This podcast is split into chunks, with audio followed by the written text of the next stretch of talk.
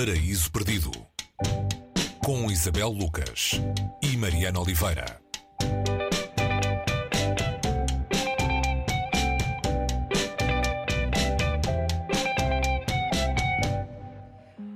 No Paraíso Perdido temos, eh, temos correspondência para abrir, uh, cartas para este tempo, do austríaco Hugo von Hofmannsthal, uh, que viveu na transição do 19 para o século XX. Uh, são dois textos, ou duas partes, duas outras cartas conhecidas, incluídas neste volume para este tempo. Cartas de quê, Isabel? Para quem e de que tempo é que ele está a falar? Olá Mariana, era um tempo de algum desassossego, de alguma inquietação. Isto faz algum eco com o tempo que estamos a viver.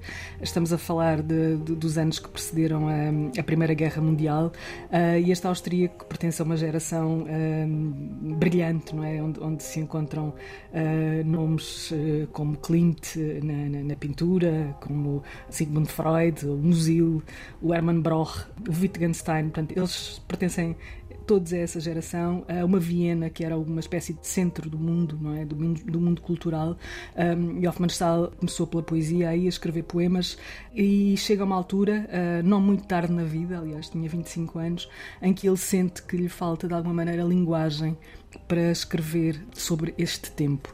E então ficciona cartas, eh, escreve, eh, escreve, cria esta figura de Lord Chandos, eh, por exemplo, que é uma das cartas e a mais conhecida das cartas de Hugo, do Hofmannsthal, que é um dos marcos do, do, do, do modernismo, e escreve, enquanto Lord Chandos, ao filósofo Francis Bacon que viveu lá nos eh, dois séculos atrás, e hum, a explicar uh, esta, esta falta, esta incapacidade de comunicar num tempo que ele, um, pelo que vamos lendo da carta, ele não sabe muito bem definir. Pronto, esta, esta espécie de, de desconhecimento acerca daquilo que está a passar, de alguma maneira o impede de escrever. E ele jura, enquanto escritor, autor da aquela carta que nunca mais irá escrever. Isso não se cumpre?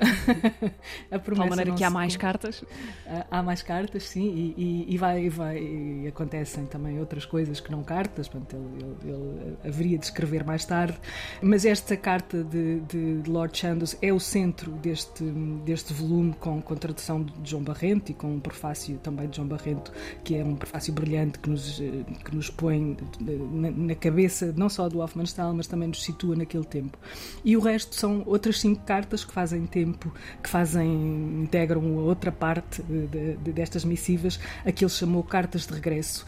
E aí sim ele é mais político do que literário, ou seja, continua o, o é como se, se, se a, a, distância, ele, ele, saiu de Viena durante uns tempos, uh, nessa, nessa sua mudez, uh, se assim se pode dizer, uh, literária, e depois escreve umas cartas de conteúdo e de teor mais político, como se de alguma maneira houvesse ali uma, uma capacidade de, de antever o que vem aí não é bom. Uh, e a qualidade, quando se diz que umas são mais literárias e outras são mais políticas, não tem a ver com a qualidade da escrita, nem num caso nem no outro. Tanto as cartas políticas quanto as, uh, as cartas mais políticas, que são estas cartas do regresso, quanto uh, a carta de Lord, Chand Lord Chandos, são exemplos daquilo que se pode chamar a literatura epistolar. Não é? Essa intuição de que alguma coisa estava para não correr bem estava certa, não é? Ele nasceu em Viena em, 1874, uh, eh, apanhou a Primeira Guerra Mundial, não é? No tempo de vida dele, foi o evento ali na parte Sim. final de, da sua vida que de certa forma veio confirmar que havia razões, todas as razões para o pessimismo. É? Ele leu bem os sinais. Ele leu os sinais, apesar de ter, ter tido essa, aquilo que ele chamou a incapacidade de, de, escrever sobre os sinais.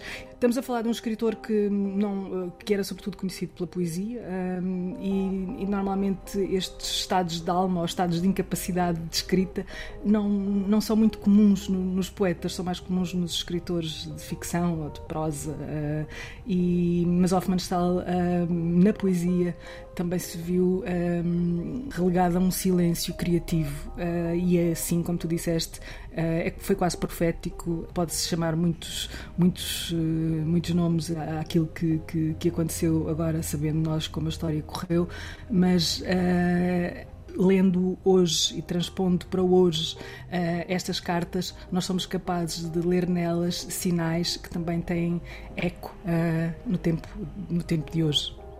E daí podermos chamar-lhe Cartas para este Tempo, ainda vale Exatamente. o título. Uh, Cartas para este Tempo de Hugo von Hofmannsthal. A tradução é de João Barrento, que escreve também um prólogo para esta edição. O livro está publicado na BCF Editores.